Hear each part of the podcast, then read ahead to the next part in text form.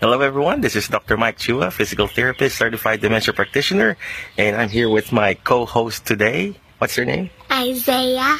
Isaiah Chua. We're wearing hats and a shade right now because it's too bright today. Well, anyway, uh, I posted up above, you know, uh, some tips on how to bathe your dementia patient.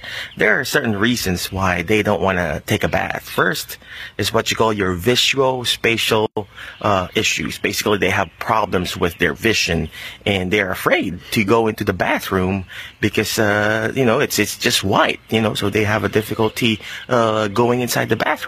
Second reason why they're having difficulty in or doesn't want to go bathe is because they have what you call a dignity issue. Just imagine a person who is bathing you and, and removing your clothes and you don't know them. Remember, they have dementia. They don't know you. You know, you may be their daughter, you may be their caregiver, you may be their son or, or whoever, your spouse, and, and they've lost the ability to recognize you. And just imagine a person removing your clothes and bathing you and uh, they'll have a hard time uh, recognizing you, and obviously they don't want to uh, you bathing them because uh, it's a dignity issue. Uh, third reason why they don't want to uh, take a bath is obviously the sensation.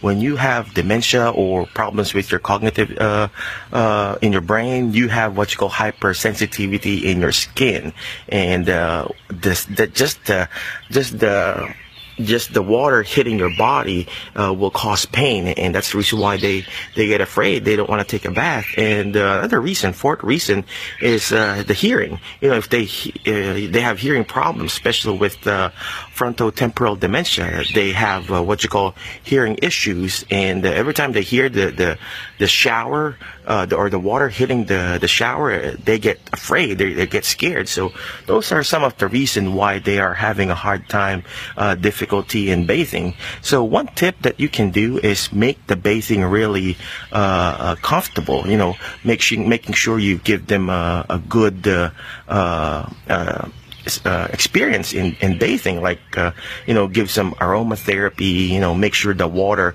is not too loud, you know, and obviously, you know, removing the clothes in a very, very uh, digni- dignified way. So those are our tips for you today, and coming to you live with my little daughter here, Isaiah.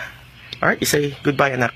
Bye. All right, and I'll see you again tomorrow. Bye bye. God bless you.